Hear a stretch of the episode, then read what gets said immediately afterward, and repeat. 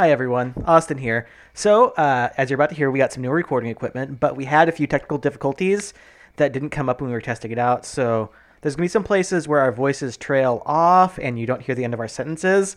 And uh, we're working on that. What happened in the next episode, but it does happen sometimes in this one. So, heads up. Sorry about the audio troubles.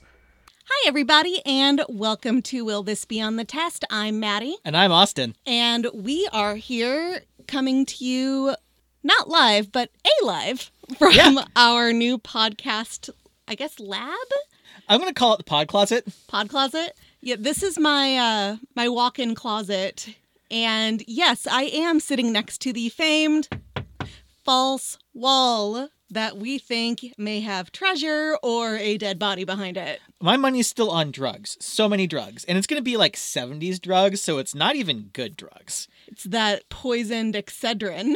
Yes. Turns out that we our house is actually the cause, not was that was that the one with the cult? I have no idea anymore. There have been so many. It's like, I can't even keep track of this week. Why are you asking me Oh to keep track of history? Goodness, yes, we are recording on what is it, the fourth? I don't even know. It's October 49th. It's the fourth. So this fucking week, uh, last couple of weeks, really. Um, I can't remember. Did we record? We were, did we record before or after RBG died? Uh, before. Austin is the world's biggest RBG fan. Not quite as big as you. You're a bigger one. we both loved her. Yeah, like on our honeymoon between making fake podcast episodes because we're super cool people, we listened to audiobooks and one of them was the Notorious RBG. The woman was a goddamned hero. I feel like everything that's happened since has been our punishment or reward, depending on how you want to look at it, for not respecting her as much as she deserved, No. but also some very specific punishments for people who really went out of their way to not respect her like they It's- deserve, like she deserved. This is just some mask of the Red Death shit happening right now. Yes. Oh my goodness. So we watched the like debate. Like I thought we were only going to have the debate to talk about on Oh, this. That was a shit show. yeah. Like even CNN said this was a shit show. I I know that Chris Wallace has been getting some mixed reviews for how he handled things, but having been a teacher, How can you handle this? having been a teacher, he did literally everything he could since he is not allowed to call their parents or send them to the office. Although I really hope that they're able to turn mics off in the future, assuming that there are future debates this round. There might not be. And for fear of sounding like a total ghoul, I'm not going to go into my thoughts on this. it's it's something else like and we're finding out more and more that he may have known earlier and it's and that he li- that he likely lied about having a covid test first which in fairness biden might have as well because neither one of them got there on time to have their covid test so they went on faith but and then he had his little party and it was some full-blown mask of the red death shit Yeah. it's going through them just like Mask of the Red Death. And, you know, the doctor even admitted he lied to everybody about Oh, how things were going because he didn't want to cause a panic. I'm like, hey, remember last time someone didn't cause a panic and now over 200,000 people are dead? and also, we have spent more on medications for the president to treat his COVID than he paid in taxes in the last 15 years. On this new podcast setup, I spent more than half what he paid in taxes. And this is minimal. Yeah, this is Um, like it's a nice little podcast setup. It's we don't have the one mic, so we're not having to like lean in and like interrupt each other. We can gesture without smacking each other in the face. We are sequestered away from the cats, so for better or for worse, they're not interrupting us anymore. I already miss them. The only thing we don't have is our soundproofing that we were going to put up because we came in here, we finished setting it up, we were like, yes, it's done. And then we noticed the ceiling is leaking. Yeah, it's just a little bit around the chimney. But it's enough that I wouldn't want foam up. Yeah. So we've got to, we need a new roof anyway, but our, our, Oh god. we So have a chimney to nothing. We don't have a fireplace. it it does it works. It's for the furnace. Ugh. because that still does gas. Yeah, I was like, oh, I'm gonna climb up on the roof and fix this because I've been up on the roof and like patch around the chimney before. But man, something about this time, like I got up there and the bag I was carrying, like the tar and like the brush and stuff up with me, broke, and I just looked down and watched it roll and smack onto the ground. It's like, oh, now I'm scared. Yeah. So we are just to have to get a new roof, we think, which is fine. We needed one anyway, but. Roofs are very expensive, and it's so like if you want to Venmo us some money so we can get a roof, That's Instead right. of starting a Patreon account, we can start a GoFundMe to buy us a roof so that we Um, can I've already this. gotten OnlyFans to try and get us a new roof. What are you doing on your OnlyFans? you do not want to know. I live with you. I'm gonna walk in on it. I have been singing cat song. Wait, cat songs or cats songs? Both, because there's never been a quite a cat quite so magical as Magic Magical Mister Muffin, owned by my fans only fans. I'll tell you, I've got this image in my head now, and I wish I could wipe it from my memory. well, let's get into it because I know that people aren't really here to hear us talk about our house, and they've already lived through this week. Yeah, yeah. You've you've lived through this week too. You know exactly what we're talking about. You're there with us. So let's let's let's go back in time when things were somehow worse and also better. Well, my my stuff goes all the way through literally today. Oh, good. Mine is like in the super past, and I think I go first this time. I have literally. It's been no two idea. weeks, and we have the memory span of a goldfish. So I'm just gonna go first. You know, new Actually, year, I've heard that goldfish have surprisingly long memories. and we're already on a tangent. no, I think I'm just gonna I'm just gonna executive executive order. I'm going first. Oh, because you're the man. patriarchy.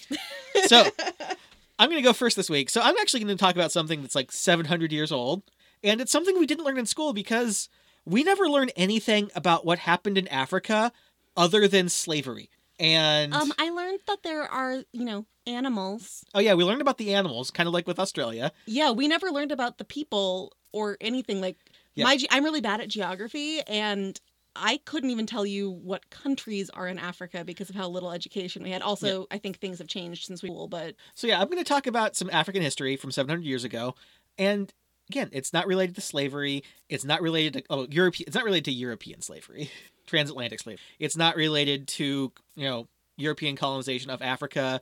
It's not related to Egypt, which is like we learned what we learned more about what happened in Egypt 2,000 years ago than we did what happened in the last thousand years in the rest of Africa. we learned a lot about Egypt. And with the exception of the time sarcophagi were opened, I have no idea how that's especially relevant in the long term for us to have learned it so many years. So I'm going to talk about like an amazing civilization.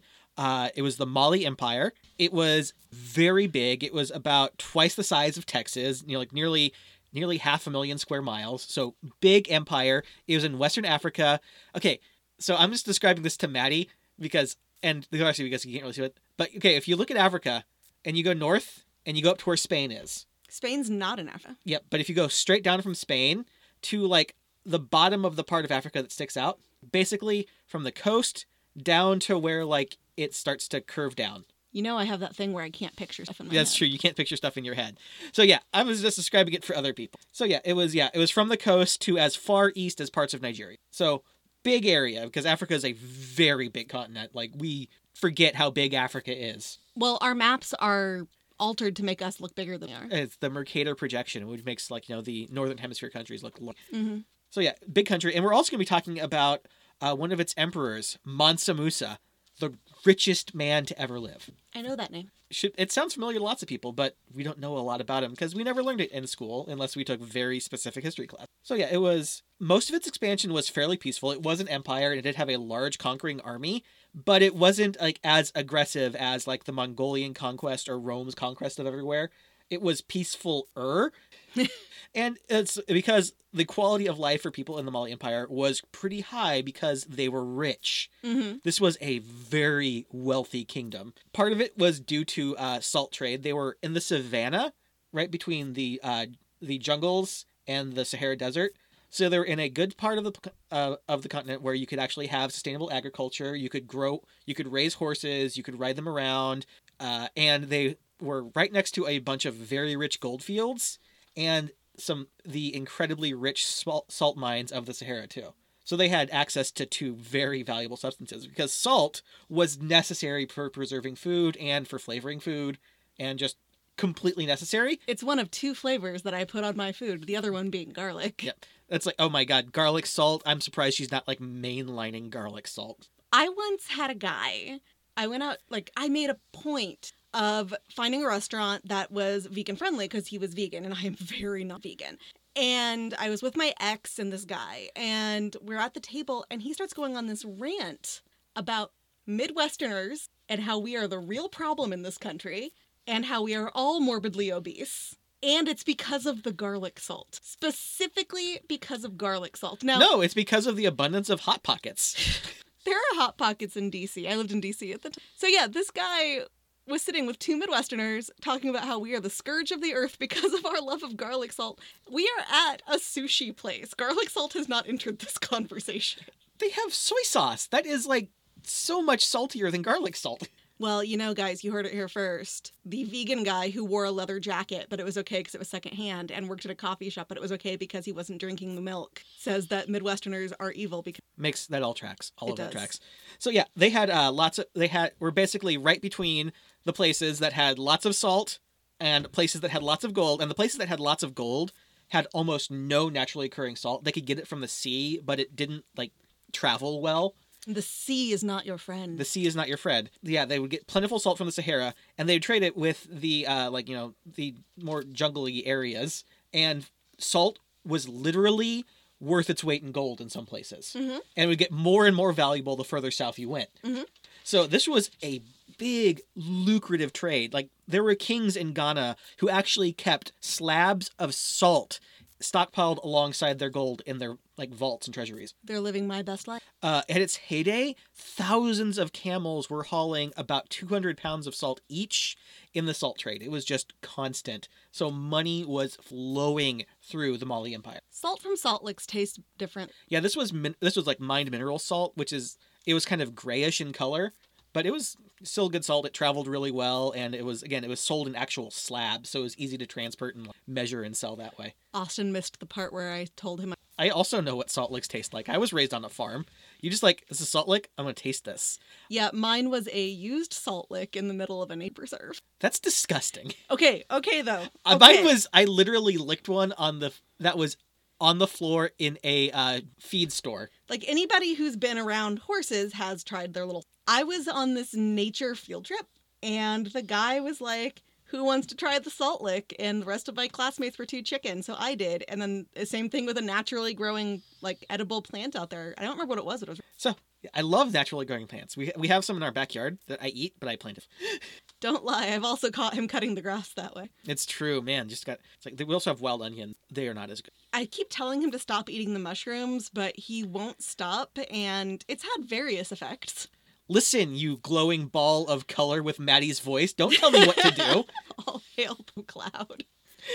so yeah, there's a lot of money, and it all is all passing through Mali, And so then we'll get to Mansa Musa. Just like today, most a lot of money passes through Molly. Mansa Musa, he was actually not born to be the king. He was not of the royal line. He was appointed deputy by the king, uh, Abu Bakari II, the Sultan Abu Bakari II, bec- which was a position where there's like someone who would rule in the king's stead while they would be like usually on Hajj to Mecca, which was the pilgrimage to go see Mecca, or while they were off on like some other adventure. And this king decided that he was gonna see the edge of the ocean that surrounds the world. That's what he wanted to do. He's like, I'm going to see this. Uh, was this when they still thought the world was flat? I mean, there were apparently this guy thought the world was flat. It depends on what part of the world where you were in, if they actually thought it was flat or not. Just like America today thinks it was flat. Yeah. So I'm based on what this guy thought and this, the expedition he sent forward. I'm going to say they thought the Earth was flat. Okay. But I don't know for sure. For sure. So at first he sent out 200 ships, and these weren't like the big ocean-going ships like you think of. Like these were smaller ones, like like not like canoes, but they were like very like like galleys almost. They weren't huge. They were like what you'd see like Vikings. Mhm. That size of ship. So they sent 200 of those ships to find the end of the ocean. Only one returned, saying that they couldn't find it and that the other ships were destroyed in a whirlpool. So They were just taken to a different part of the map. Yeah. If we've Uh, learned anything from video yeah. games. The Sultan did not like that answer, so he assembled another thousand ships to set off, and this time he went with them to find the edge of the ocean, and they were never seen again. So after a year, Mansa Musa was just officially the king now. Now, uh, interesting enough, Columbus did hear claims from the natives on Hispaniola that the uh, black people came from the south and southeast and they had golden spears. And also, the uh, Portuguese had heard rumors of uh, canoes, uh, African canoes with trade goods being spotted, like, you know, heading out into the ocean. So they thought, well, maybe they made it. there has no there have been no African artifacts found on any archaeological digs in the New World, so we have no evidence that they made it. But holy shit, wouldn't it have been cool if they had? The whirlpool took them to a different place on the map, and then when they were done, they went back to the whirlpool and ended up in some other place. No, the whirlpool takes you to the pirate dimension, and they're just there fighting like Blackbeard and Billy the Kid. No, he was a cowboy. He's fighting. There's cowboys and pirates in this dimension. Okay. Yeah, that's what's going on. Mansa Musa was the Sultan now. He uh, took. He's. It was 1312. Oh crap! I didn't write down the dates. It's like 1312 or 1313. 1312 when he became the Sultan. And he did a lot of reforms. He expanded the empire. He was building things and trying to basically make Mali go from kind of a. They were known as being rich in the Muslim world, but they weren't like a place to go to and weren't respected among these other kingdoms. And he set out to change that. And in 1324, when he as as he was an devout Muslim, he was going to go on his Hajj to Mecca, and he was going to go and he was going to spread the wealth and prestige of the Mali Empire to the rest of the Muslim world. And he did this with what was reported as 60,000 people traveling with him. That was at the high end. Other accounts put it definitely over 20,000. So, and he did not just go simply, he went extravagant. He had 100 camels carrying 300 pounds each of gold dust. He had uh, 12,000 slaves carrying 4 pound gold bars. Uh, he had 500 heralds dressed in extravagant, like brightly patterned silks, carrying 6 pound golden staffs. He had hundreds of other camels. He had his wife and her 500 servants Damn. and all of the stuff they would need to survive and carry their food with them. It was told that this his procession stretched from horizon to horizon and would take multiple days to pass. Mm-hmm. And kind of like the trains as they go past our house. yeah, and his trip lasted for two years, and it had a number of long-term major effects. First and foremost, he spent so much gold it caused the cost of gold to decrease in Mecca, Cairo, and Medina for a decade. I wonder how many babies were born during those two years, I have no idea. like in his party. probably probably more than a few. Mm-hmm. So spent gold so extravagantly, gold actually became worth less.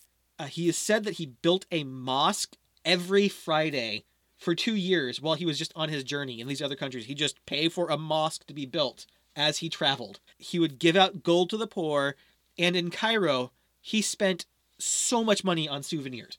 Literally, he spent. I didn't know Cairo has a gift shop. The, uh, they don't anymore because he bought it all. I do love a good spent- gift shop. I understand. literally tons of gold on souvenirs in Cairo, and he overpaid for them. And so, Just like you always do. So yeah. shop. Now, uh, next time you're in Branson and you're thinking about buying a shot glass for your Mima, and you see that it's fifteen dollars, you can thank Mansa Musa for driving up the cost of souvenirs for everybody. Thanks, Matza Moose. Yeah. Uh, actually, on his return trip, he'd realized he'd caused a problem by spending so much gold because there was just so much more gold. Gold became less valuable. He actually started borrowing gold as much as he could carry from moneylenders for his return trip at incredibly high interest rates just to get gold out of the marketplaces. Did he pay back? Yeah. This was the one time in history in which a single man controlled the entire cost of it. was a lot of money.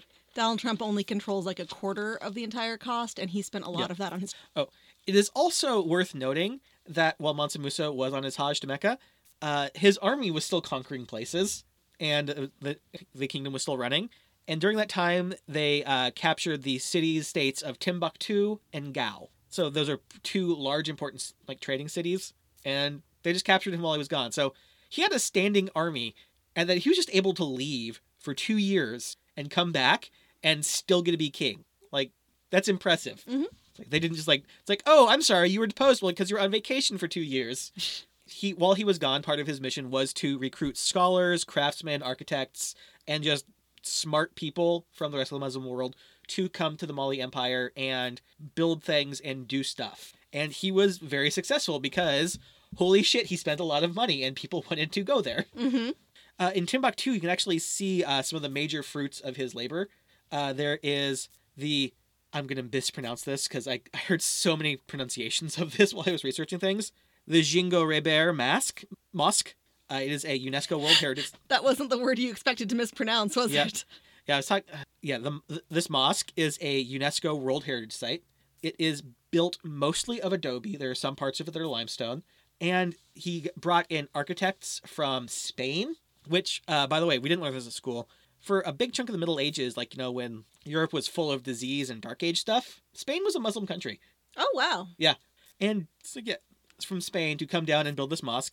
And it has been an active mosque for nearly 700 years. About 2,000 people will fit inside of its prayer room. And except for a brief period of time where it was briefly occupied by extremists in 2012, they did damage some tombs with sledgehammers and they were never repaired, but most of the building was largely. So, yeah, it's this big adobe building. It's really cool looking. Check it out. He also made the University of Sankore, which also still exists uh, Mansa Musa staffed it with jurists, which are not like jurists as we think of them, but these are like legal experts, uh, mathematicians and astronomers from all over the Muslim world.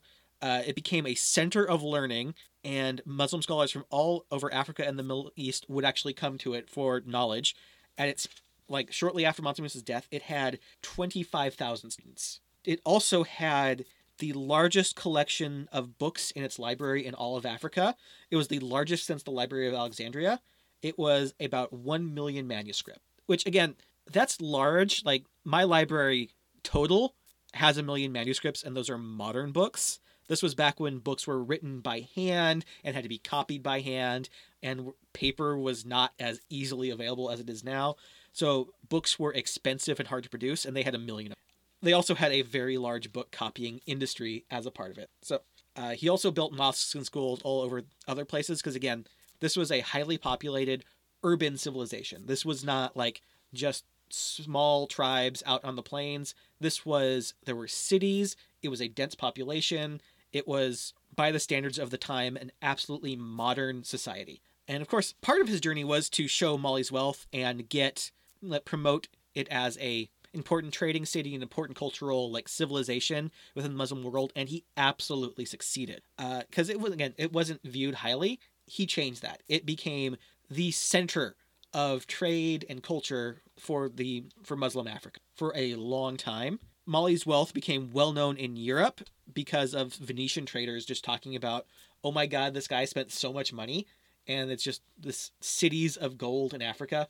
And uh, Mansa Musa was actually depicted in Mali sitting upon a pile of gold in a the Catalan Atlas, which is an important map of the time. It's an illustrated map, an illuminated map showing like the me- medieval Europe and Africa in the middle, and he is depicted on it, Mhm. just sitting over piles of gold in Mali. so, uh, also at this t- at this point in time, Mali was was an empire, but because they were trading so much and so much of it was going from the conquered areas into the Mali civilization itself, the city states like started rebelling and fracturing. And eventually, through a series of civil wars and mismanagement and just stuff happening, it fractured, and big chunks of it went away, including Timbuktu and Gao.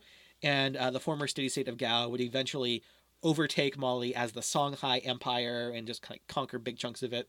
And also, when Europe began colonizing, they remembered hearing about the gold and wealth of the Mali Empire, and Portugal came to colonize. And even though the Mali Empire did manage to hold them back partially, they took lots of coastal areas and they were cut off. And eventually, France would colonize and conquer what we think of as modern, the modern country of Mali, where French is still the official language.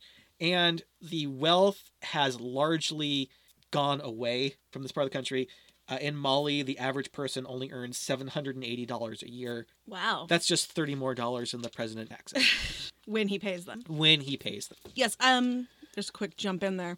I talked about freedom of the press stuff before. The New York Times can't print that stuff as fact without being able to back it up. They know who their source is, they have vetted their and if they try to sue over it, chances are the journalists who printed this will go to jail because they used to reveal their source. But they know who it So that was Mon- that was Mansa Musa and the Mali Empire. We never learned this stuff. And again, like his his wealth, it is immeasurable. We have no idea of how rich he was, but the best guesses we have is his wealth was around 400 billion dollars. That's more than two Jeff Bezos. That's more than a Rockefeller, that's more than like any other person. Mm-hmm.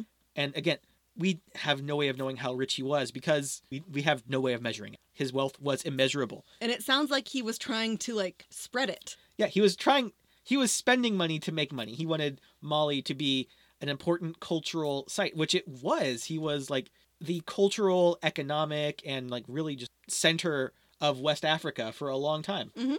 So, are you ready for some questions? Yep. Will the fact that salt was worth its weight in gold be on the test? Yes. Will uh, Abu Bakari trying to see the edge of the ocean, no matter the cost, be on the test? Oh, probably. Will the tons of gold Mansa Musa traveled with be on the test? Mm-hmm. Crazy. All right, that's and I've finished an entire notebook of notes for this. I need to get in. You do.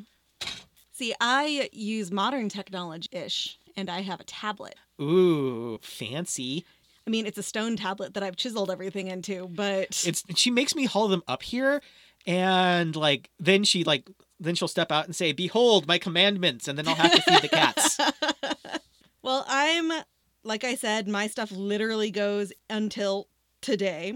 My sources are usconstitution.net, history.com, Polytechnic School, Washington's state website, National Constitution Center, originalpeople.org, archives.gov, Smithsonian Magazine, Time, and National Geographic, Wikipedia, Wayne State University, Postal Museum, InfoPlease, Ballotpedia, Al Jazeera, Business Insider, NPR, The Atlantic, Mother Jones, Pew Research Institute, National Con- Conference of State Legislator- Leg- Legislatures, USA Today, and Vox. Because this is a this is a doozy, my friends. So the other day, we're gearing up for the debate and we're watching on PBS, and they had some kind of show about voting beforehand. We only caught maybe the last five minutes, and there were images of people of color who were not black voting in a time where we were led to believe that they couldn't vote. And so in in school that we, we learned that early voters had to be white land owning men and then women and then black people and people of other races, ethnicities, religions never mentioned in school, except for maybe a passing mention of Native Americans. Maybe.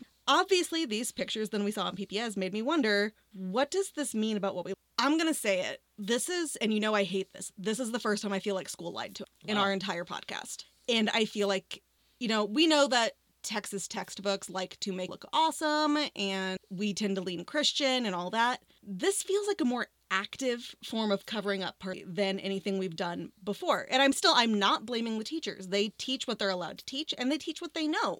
And this is a lot that unless you were a US history major, there's a good chance you don't know. So, I'm not blaming the teachers, but I feel like this is the first time in our podcast that the school system actively lied rather than just rushing over. So, let's dive in.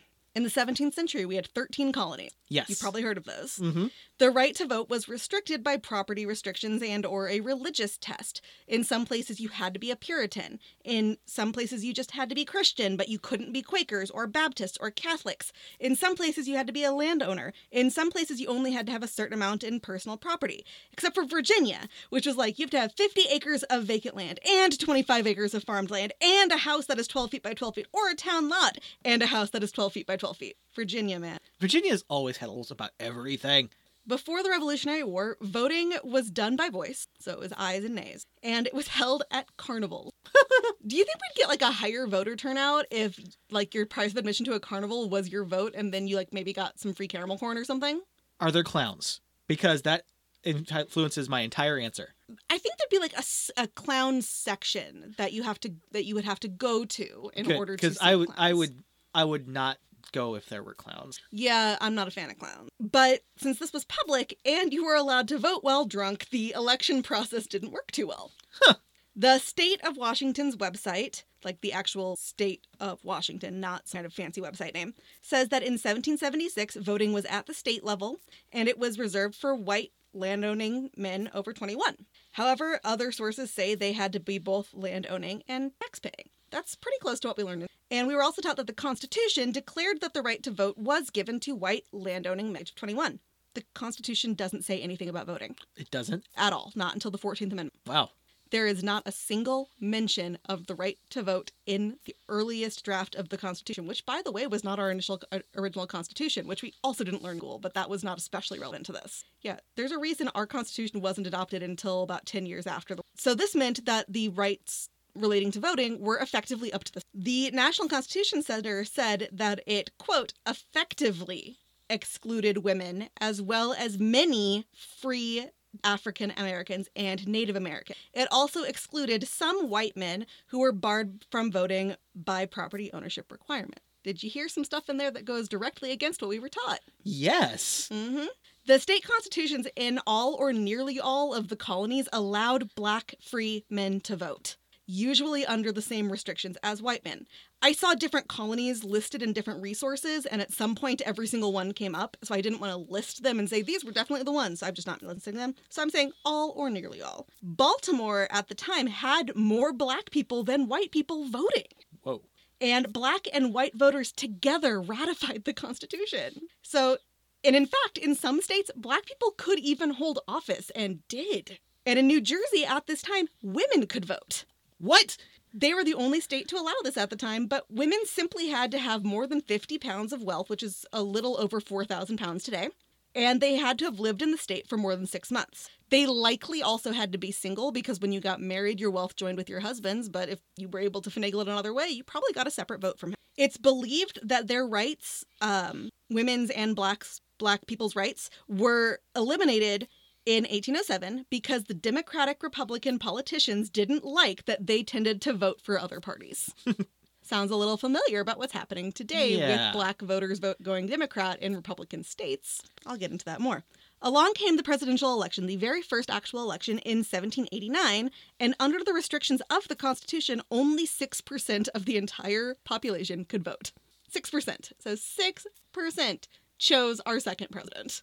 So the things we learned in school about this were dramatically oversimplified, which actually I think does a huge disservice to the future suffrage and civil rights movements because it wasn't just that they weren't allowed to, it's that they had been allowed to and it was taken away. And I think that makes the whole thing a lot harsher. The fact that we had given it to them and we were like, no, fuck you, and then we took it back. And this happens not just to black people and women, but to every ethnicity just about at some point in time. The only ones, with the exception of language barriers, that never had a legal restriction on them were Latinos. Huh. As far as I could find. Like, but there was still English requirements, but that, I'll get into that too. So yeah, I think that is where we were done a huge disservice, and I don't understand why this was left out, other than to actively cover up what shit had, because it was given anything darker. Despite the small population, some states were like, eh, that's still too many, and states began to restrict things further and further.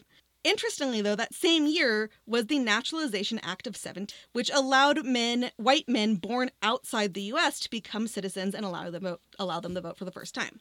In 1792, places began to get rid of property requirements and some other restrictions, and until the 1800s, voting was still done publicly. You, instead of just yelling things out while drunk, signed your name under a candidate's name on a publicly posted document. This made things easier to count, but it grew harder as the government grew and there were more positions to vote for. So in the 1820s, two parties came back because for a while it had been just one party. So each party began to distribute ballots. However, voters could only take one ballot, meaning one party's ballot. You didn't have the opportunity to vote ag- across party. It's kind of like our primaries now, but Yeah. this is every every vote. This was also when white male suffrage began. Now, suffrage actually just means the right to vote. It's not the actual fight for the right to vote. But white male suffrage began. At this point, only white male landowners in general could vote, but people began to move west where they didn't own land, but they still wanted to vote, so they began to allow that.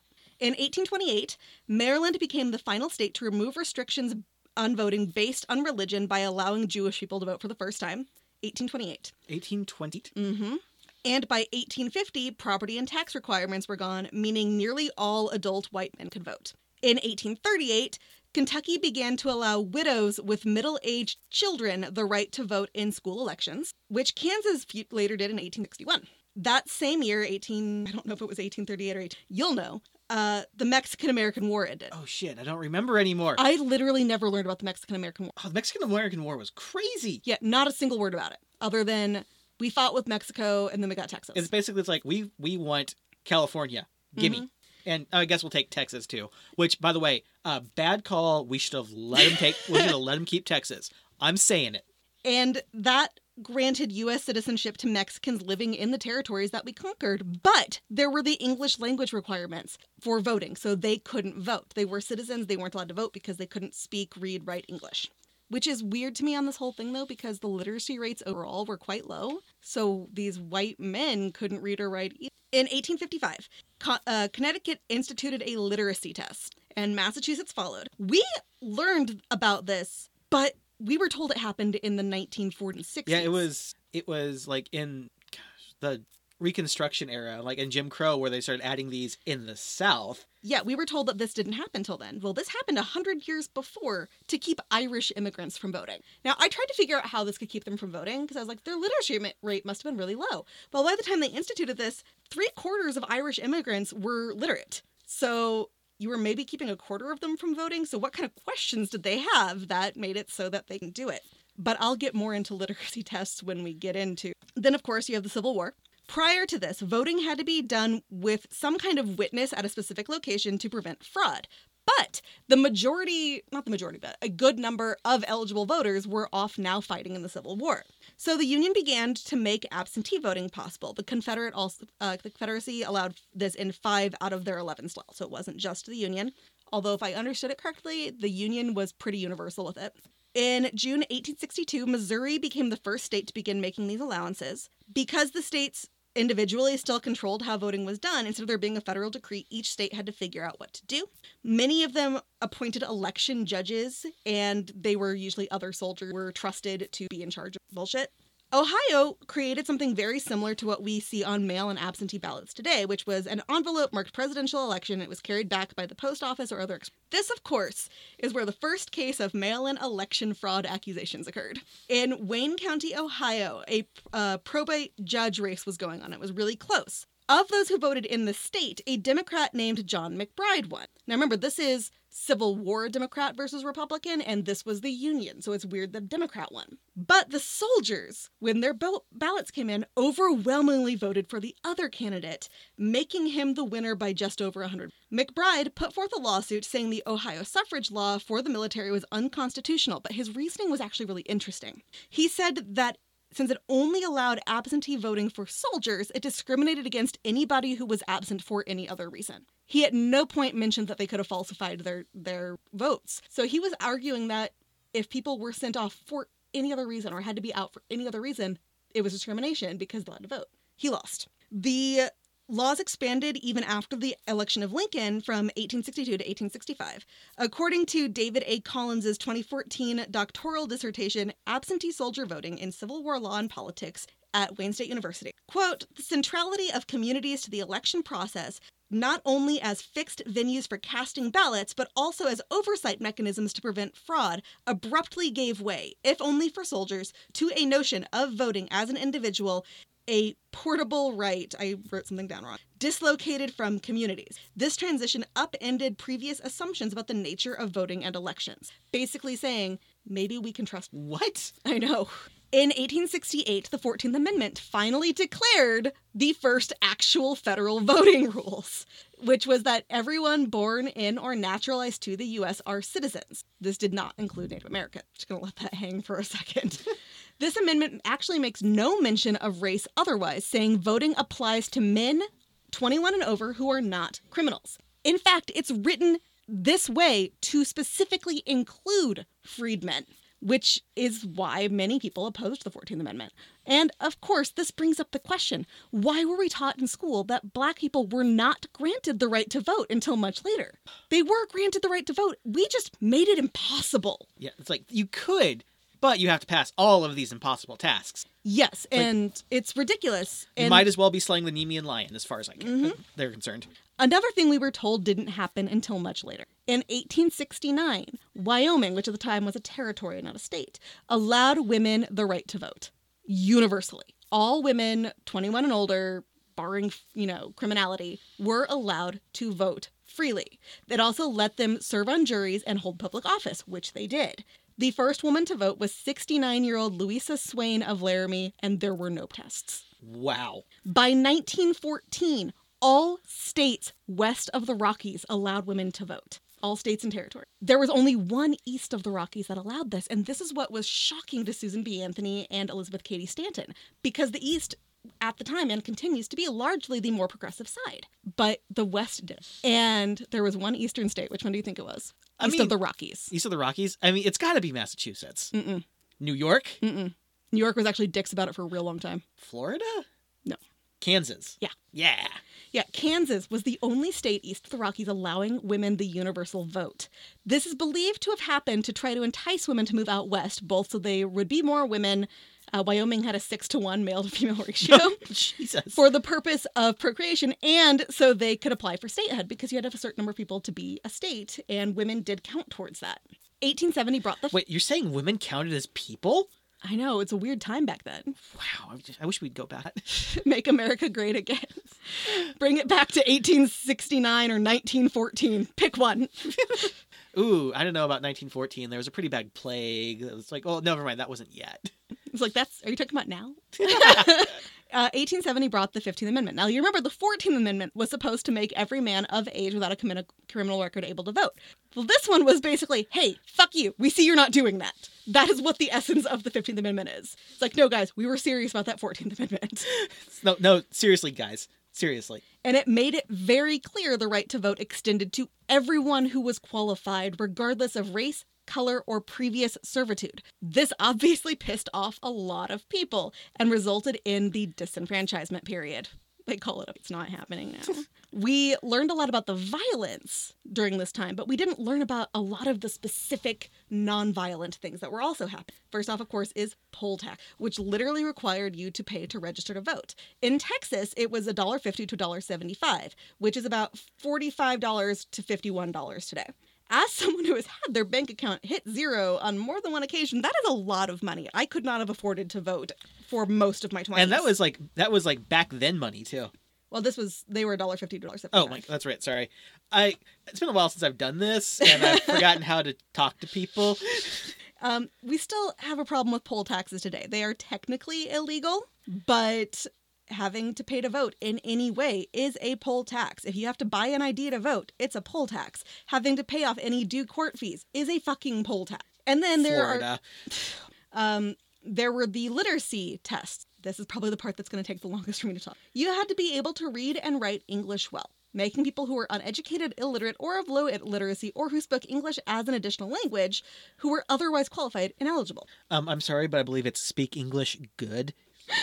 Now, this these rules technically applied to everyone, except there were grandfather clauses, which literally meant if your grandfather or your father had voted before January 1, 1967, a time at which most black people had been slaves, you could vote. So it's a literal grandfather clause. And prior to that as well, most free people of color were unable to vote. Alabama was particularly concerned that this would mean that poor illiterate whites couldn't vote. So they amended this to also be a good character clause, which meant each county was allowed to register anyone they felt like registering, so long as they deemed them to be a good person. He's a nice guy. I'd like to have a beer with him. And you can guess what color that really applied to. Uh, okay. So, on the surface, you're like, okay, literacy test. This must just be making sure you can read the candidate's name. Yeah, obviously. That would be the logical thing. Making Mhm. sure you can have you have basic English skills because at the time, yeah, everything was in English, and we didn't we had a, we still have a de facto language, and by, back then it was even more. There's this article uh, on All That's Interesting called "Could You Pass This Voting Literacy Test Designed to Disenfranchise African Americans?" If you got even one wrong answer out of the 30, you were disqualified from voting. You were given 10 minutes to do this. It took me more than 10 minutes to this test. I didn't. These were often not given to white voters because of the grandfather closet. Closet. The rules, the tests were different in each state. Some of them focused on logic, others had questions about citizenship and laws. In the 1960s, a law professor at Duke gave four of these questions, just four, from the Alabama test to constitutional law professors. All constitutional law professors in the United States got a copy. 96 responded. 70% of the answers were incorrect. 70%. So it wasn't even checking to see if you could read well enough to know who you were voting for. It was designed so that even educated people couldn't pass. They included this literacy test from 1964 to see how many people could pass it. So I looked over it and I'm going to put out a couple of questions. Okay, okay, I'm excited. I'm ready. I'm ready. I love answering questions. Now, these are these are mostly questions that you would have to answer in writing some other way, but in the first circle below, write the last letter of the first word beginning with L. What the fuck is the first word beginning with L? Are we talking about the first word in this sentence, the first word in history? What the first one that comes to your head? What is the first word beginning with L? I'm assuming it means the word last, Mhm. but they don't actually specify that it's in this sentence. Draw a figure that is square in shape. Oh, square. But they Mhm. added these extra words. Divide it in half by drawing a straight line from its northeast corner to its southwest corner. That's entirely relative. Because Mhm. I could be like, for me, for you and me, northeast and southeast are completely different directions on a sheet of paper we'd be writing on. Yeah, and that was one of the questions I had is like, do they mean if we are assuming the cardinal directions on this page or actually relative to where you are in the space? And then divide it once more by drawing a broken line from the middle of its western side to the middle of its eastern side. So now you have to know your directions. You have to understand what they mean by the directions, like is it relative or is it on the paper? And what do they mean by broken? Now, a broken line could be one line with one break in it. It could be a series of dots. It, like and I have a feeling that they would look at it and just decide which one they wanted. And then there's this motherfucker. Write every other word in this first line and print every third word in the same line. Original type smaller and first line ended at comma, but capitalize the fifth word that you write. What? That's just nonsense. Write every other word in this first line and print every third word in that same line. Now, I'm assuming that it means by write it means cursive and by print it means by print it means which means that you have to be able to write and read in cursive and in handwriting, like printed handwriting. But even I'm not clear. And then do they mean every other word that then comes after the third word that you just wrote? Yeah, this was this was clearly just like dickish. Like you're not supposed to answer these. Huh, huh, huh. And then also, are they checking for your penmanship? And then if you do a Google search, you can find images of these other tests. So I found one, I don't know what state it was from, but this was a one of the tests that just checked your understanding of constitutionality and laws, which seems like something that okay, I can see why this would. The constitution the constitution limits the size of the District of Columbia to blank. What is it in miles in population in wh- what does this mean? Yeah. And I wouldn't be able to. It's like I honestly have no idea if the size of Washington is in the Constitution. I'm guessing it is, but I've got no clue. If it were proposed to join Alabama and Mississippi to form one state, what groups would have to vote for approval in order for this to be done? I don't fucking know. It's like I'm guessing first Alabama and Mississippi would, but also the con- Congress and the Senate. Yeah, it's like these are not things we learned in school. And Yeah. you and I have modern educations, and mm-hmm. like I have a master's degree, and these are not things that were covered. And then we have the eight box. This is bizarre. In South Carolina, most Republican voters were in majority black counties, and the state overall had a majority black population. So they created this law that made them have a separate box for each ballot for each office. And they had you had to put your ballot in the right box or it wouldn't count. And your ballot, apparently you made it yourself, and it had to be a specific size and type of paper. And if that was wrong, they could throw it out. And for any other reason, they could throw it out. All right, and then I'm just gonna start throwing some fast facts at you because each one of these things could be its own episode. Susan B. Anthony and Sojourner Truth were arrested and turned away, turned away respectively while trying to vote in 1872. We did learn a little bit about Susan B. Anthony, but we didn't learn that she was arrested alongside 15 other women. It wasn't just her. Trump pardoned Anthony in 2020, uh, August, but her organization and people who actually know about her told him to fuck right off because they were like, she didn't believe she was committing a crime, so she shouldn't need to be pardoned of something that she also fucked. In 1876, it was officially determined that indigenous people are not citizens and cannot vote. In 1882, or that was 1876, I might have misspoke. In 1882, it was determined that people of Chinese background couldn't naturalize to citizenship because of the Chinese Exclusion Act, which Austin mentioned our last episode or a couple was- episodes ago. Uh, it was it was I don't know. It's been some time, but I, we have mentioned it. We haven't just gone. We haven't gone into it. Yeah, so basically, if you had any Chinese in your background, if you looked Chinese, you couldn't be a citizen. In 1887, the decision that indigenous people can't vote was overturned, but only if they gave up tribal membership. Three years later, the Indian Naturalization Act granted them citizenship if they applied and were approved, like people who immigrated from other countries, which meant that they could be denied.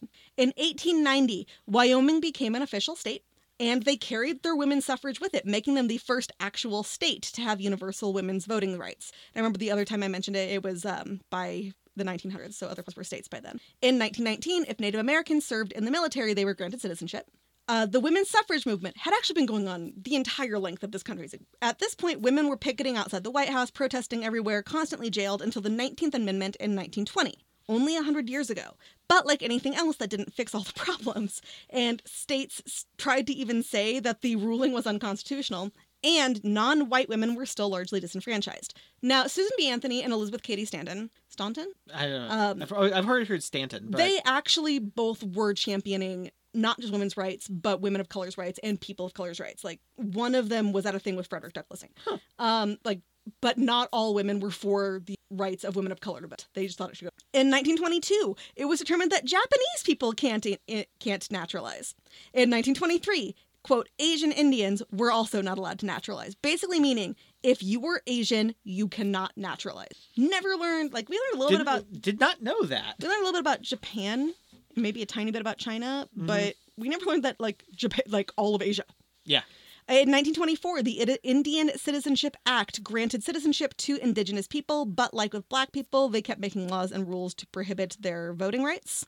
In 1952, they finally allowed people of Asian backgrounds to become citizens again. 1952. 1952, 30 fucking years after the final one. That was through the McCarran Walter Act. 30 years after the last group was not allowed to become citizens. 1876. So, what, like, yeah. math? In 1961, the 23rd Amendment granted the vote to Washington, D.C., but only for president. To this day, they do not have representation in.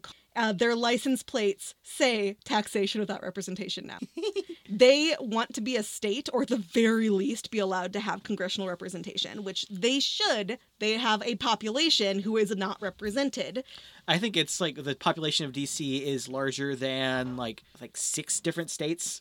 Yeah, and when you have these are American citizens who aren't allowed to have representation. Yeah. And we have that in our territories as well. Uh, DC is technically like a district or a territory or Mhm. whatever of ours. They're the only ones who are allowed to vote for president, and I'll talk more about it in a minute. Now, here's the thing. We were really, really led to believe that black people couldn't vote at all until the civil rights. We now know from what I've talked about, because I am imparting all the wisdom in the world upon you, that's not true. We've covered some really important figures in this fight in previous episodes. I'm not going to go heavily into the civil rights movement right now.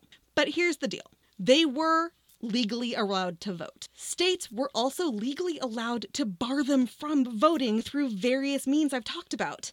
So in the 1960s and pretty and especially in 1963, the civil rights movement was like, "No, we're fucking done here." And the Freedom Summer happened, which didn't fix everything but helped a lot. And now we are going back to the pre-Freedom Summer times. To that in a minute. 1964, it was determined via the 24th Amendment that you can't be barred from voting because of a failure to pay taxes. That's why Trump can still vote. In 1965, the Voting Rights Act passed. This is why it goes literally in the episode talking more about the Voting Rights Act. It basically said you can't do any of this discriminatory shit anymore. And Native Americans continue to need additional laws regarding this over the next decade or so because they're like, oh no, these are still negatively affecting Native Americans more. In 1971, the voting age was lowered from 21 to 18. 1970 was when you could finally vote at 18 because you were being drafted, and these were part of the Vietnam War protests. It was one of the things they gave in to. Uh, today, you'll see arguments that if you pay taxes, regardless of age, you should be allowed to vote. Meaning, if you're 15 and get your first job, you should be allowed to vote. I don't have a strong opinion on it because I worked with kids. They're hyper aware. They have a they actually do have opinions that differ from their parent. But this is also one of those few, very, very few cases where I think that made fraudulented defrauded. Uh, There is large potential for fraud for like like yes, I've got I'm ordering ballots for my 19 children. Not even that, um, because you can prove whether or not these kids pay taxes. You have to Oh, I to know. prove the tax. I'm just document. thinking of like the Duggars, Um, like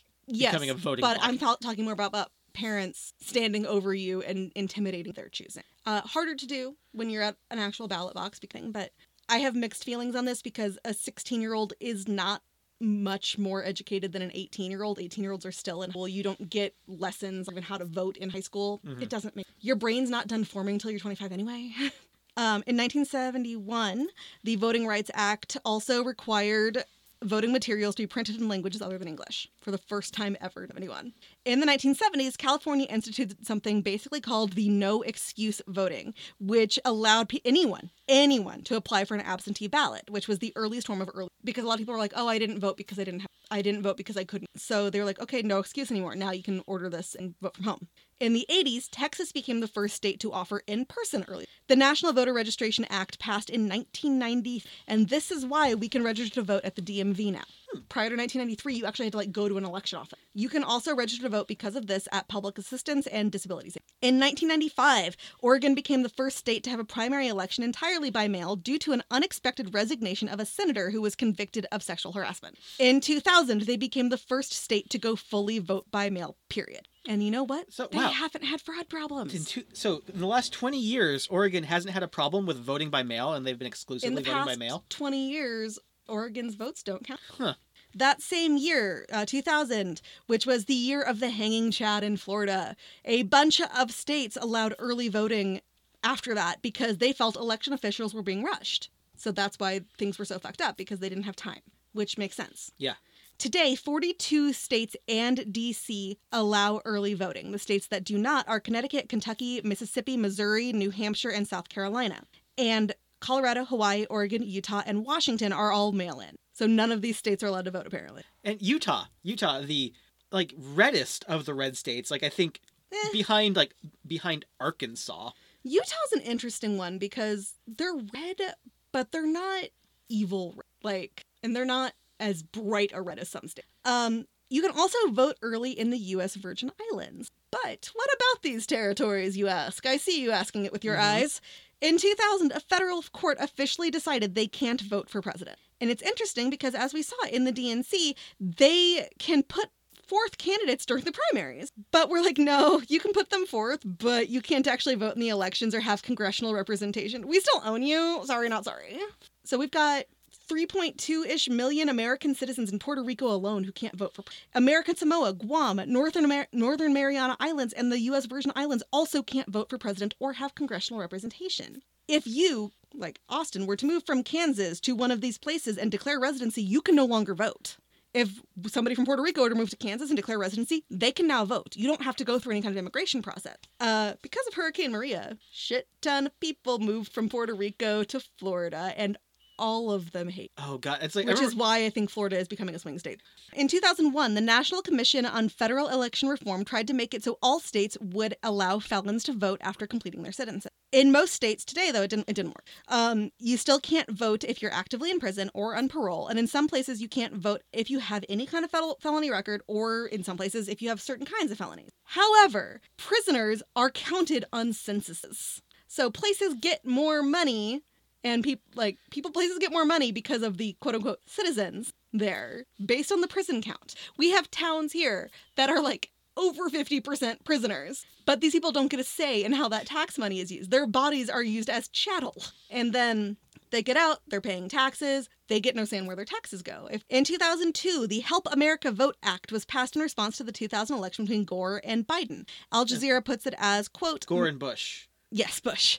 Al Jazeera puts it as, quote, massive voting reform effort that requires states to comply with a federal mandate for provisional ballots, disability access, centralized computerized computerized voting lists, electronic voting, and the requirement that first-time voters present identification before voting. So the idea basically is that if you're eligible to vote, it needs to be easier to vote. That's what it boils down. And it's not, and I'll talk about more about that in a minute. In 2013, we decided it'd be awesome to strike down part of the Voting Rights Act of 1965, basically allowing discrimination to come back via voter purging. Now, guys, anyone can be purged from a voter registration list. You need to go onto your state election office's website, find out whether or not you are currently registered. Even if you are registered for the primary, you might have been purged at this. So check before, I mean, check now. Check now. Check like, now. like literally just like if you're listening to us from your phone, just go online and look it up on your phone. It takes almost no time. Yeah, anybody can be purged at any time, and you don't want to show up on election day if you decide to go vote in person or whatever, and find out that you are not a registered voter. And this can happen to anyone. It doesn't matter what race you are, if you have a disability, how much money you have. This they can just be like, oh, we're purging this county. It's like yeah, it's like oh, uh, this person's got a name to someone similar to someone who died. We can purge them. Yeah. And it added back in voter ID laws, lowered polling locations, and restricted voting hours. I said I'd talk more about the idea that if you're eligible to vote, it should be easy to, and it's not. So when I said that, I was specifically talking about people who have disabilities. I tried to find the history of voting laws for disabled people, and there's very little out there. Even now, they don't keep records on any of this. In 2012, though, it became evident that people with disabilities aren't being allowed to vote. Now, you might be thinking, oh, they must mean people with advanced Alzheimer's, people who can't comprehend voting. Yeah.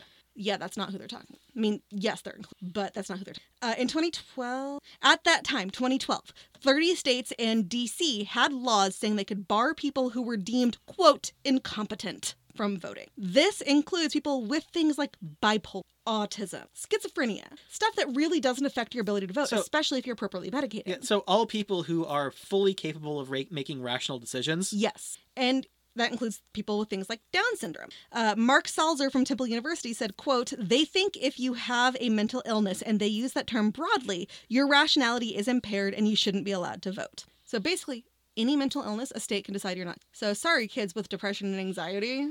That year, 2012, Clinton Goad went before an American pro- uh, Arizona probate judge to argue for his right to vote. He has Down syndrome. He explained that he watches and understands the news and disregards people who tell him to vote. Because the judge asked him, like, "Do people tell you how to vote?" And he goes, "Yeah, I just ignore them." Who here hasn't been told how they should vote? Yeah, it's like oh, turn on TV. Like we watched Masked Singer. All of the commercials were people telling us how to vote. hmm But the problem was his parents were his legal guardians because he needed help with medical and financial decisions, and don't we fucking all? Um, so he was deemed unable to handle voting. He was ultimately allowed to vote and became the face of House Bill 2377, which amended Arizona's rules. It was anyone who's be- under guardianship can't vote to there are limitations on who that includes. But in 2018, we found out, oh shit, this is still going on. No one is actually monitoring how many, but thousands upon thousands of disabled people in any way are not able to vote. If you have conservatorship or guardianship, there's a good chance you can't vote. Like Britney Spears probably can't vote. And honestly, Britney deserves her vote. Le- leave Hashtag Britney, free Britney. leave Britney alone. That year, 2018, six years after the last one, 39 states and DC had laws barring people with disabilities from voting. It was 30 states and DC. And these laws have words like idiots in them. So I guess like wow, we have some actual anti the anti-Trump legislation's actually in there now. it's like that episode of 30 Rock where they have like the idiots protesting. so the states without any restrictions. There are obviously 11 Colorado, Idaho, Illinois, Indiana, Kansas, Maine, Michigan, New Hampshire, North Carolina, Pennsylvania, and Vermont. A weird number of Midwestern states in there. You would expect that we would be the bad ones. So, yeah, that's it. Those are the only states where you're allowed to vote, period. Like, you know, your grandfather who had Alzheimer's, if he was still alive today, would be allowed to vote Yeah. in Kansas. Um, as long as, you know, nobody looked at it and went, okay, he looks like somebody else is voting. Like, that's as far as that would go. Mm-hmm. These are there are arguments for and against this. People with limited capacity may be forced to vote a certain way, but who determines capacity? No one fucking knows. And in some places you can vote, like I mentioned, if you have advanced Alzheimer's. In others, you can't vote. Even if you have autism that allows you to have an advanced degree and a fully lived life that doesn't restrict you just because you have this diagnosis or some kind of guardianship.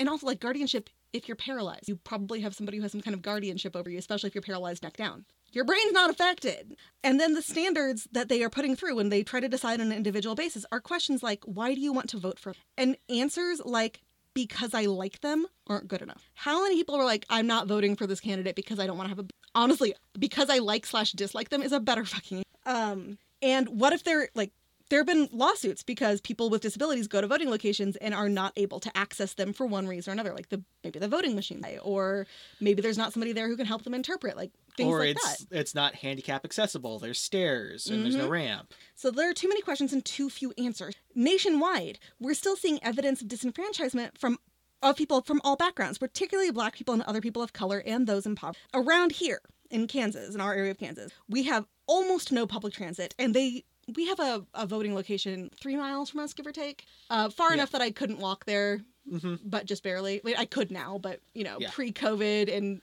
walking every once in a while.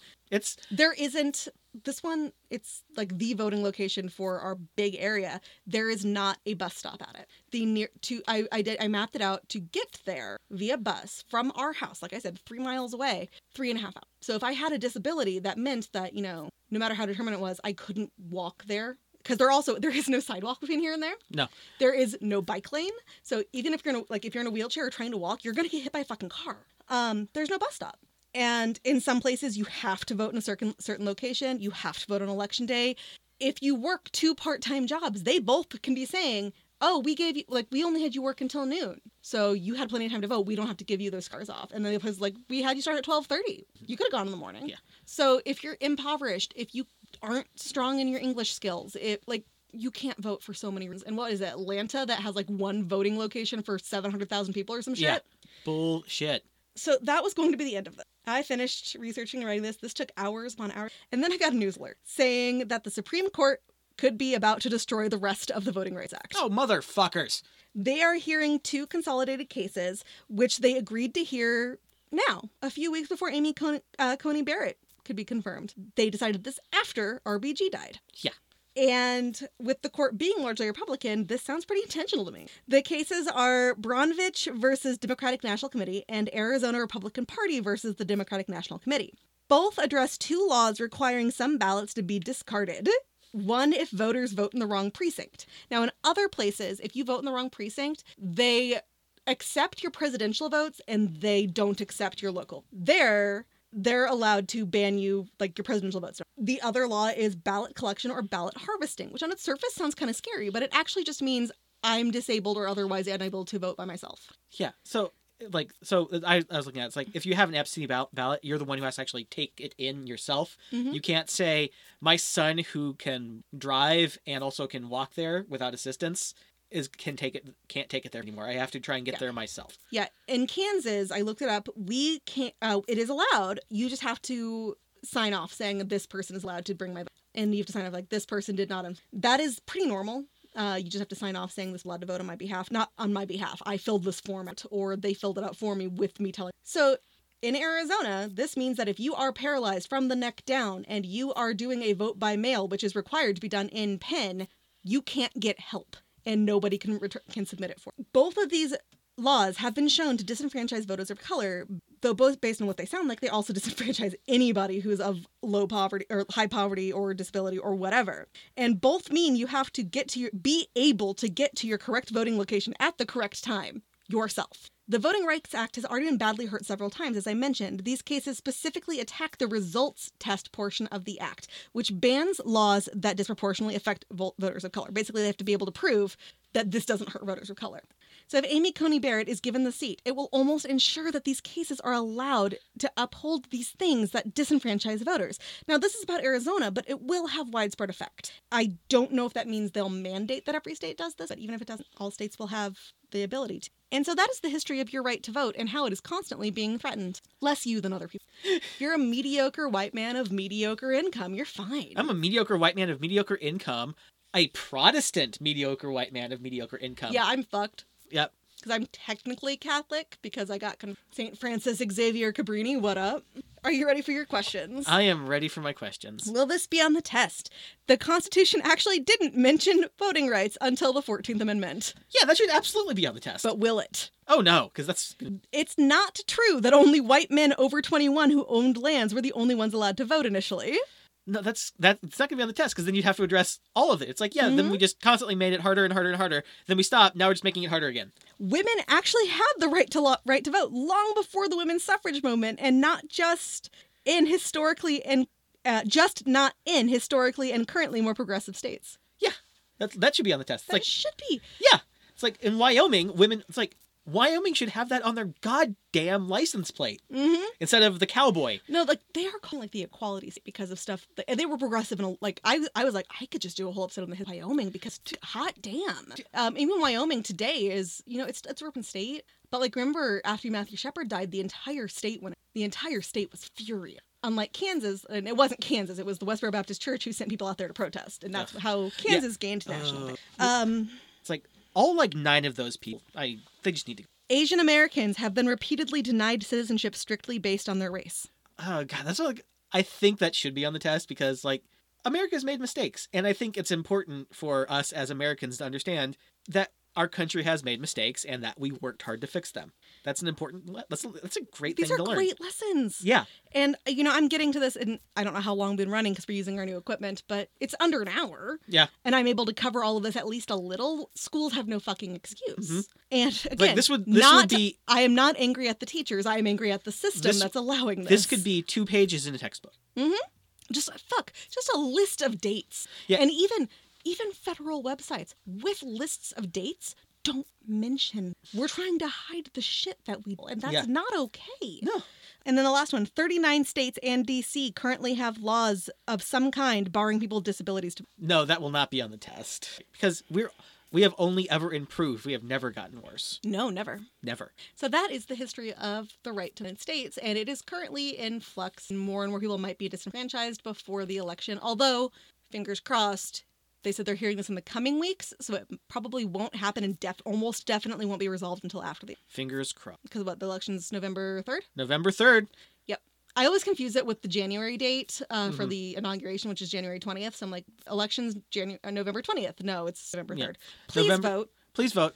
The deadline for many states is like either just passed or coming the fuck up. So make sure Mhm. you're registered to vote. Register to vote. check your registration. Make sure you are still registered to vote, even if you were able to vote just a couple months ago. So, where can people find us? Why they can find us um, on Twitter at On the Test Pod, on Instagram at On the Test Pod, on Facebook at facebook.com slash On the Test Pod, and our website onthetestpod.com, which Maddie has painstakingly up- updated. It looks way cool. Yeah, it does read better on desktop than on mobile, but you can still find everything. You can uh, we you can find our episodes. We are working on getting transcripts back. You can see pictures of our cats. Yes, pictures of our cats, uh, pictures that were done of us by our amazing artist friend Faye Stardust. So check it out. Listen to us. Um, rate, review, subscribe, but more importantly, tell your friends, tell your family.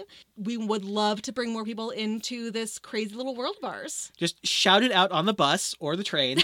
Yeah, be be the crazy guy on the bus. Be like, It's like- listen to Will This Be on the Test? They'll tell you why we need more buses. Actually, we, we okay, fine. I am going to pu- cover public transportation. Boom. Please do. We need more buses. Absolutely. God. Again, we talked about it. We just talked about it. There's like for me to actually take a bus to work, I would actually have to walk further to bus stops than I would to actually walk to work. Yeah. I used to live in place with public transit. It's guys, I lived there. We complained about our public transit, but I can tell you, even when I was complaining about it, I was so grateful it existed. Yeah. It's a shit show to not have it, especially if you can't drive Hmm. or you can't afford a car. So yeah, vote, vote, vote, vote, vote, vote, vote. And listen to us more and tell people to listen to us more. Yeah, And tell pe- people to vote and do both. Actually, just tell people to do everything that we've suggested. yeah, we are the geniuses in this room. We like are. literally, because we're in a closet and we're the only people here. It's true. I am the sec. Oh god, I'm still the second smartest, smartest person in this room. I mean, I'm not gonna say no. She's the smart one. I'm. The, she's the smart one. I'm the pretty one. That's It's just the way it is. It's true. Well, on that note, Class dismissed.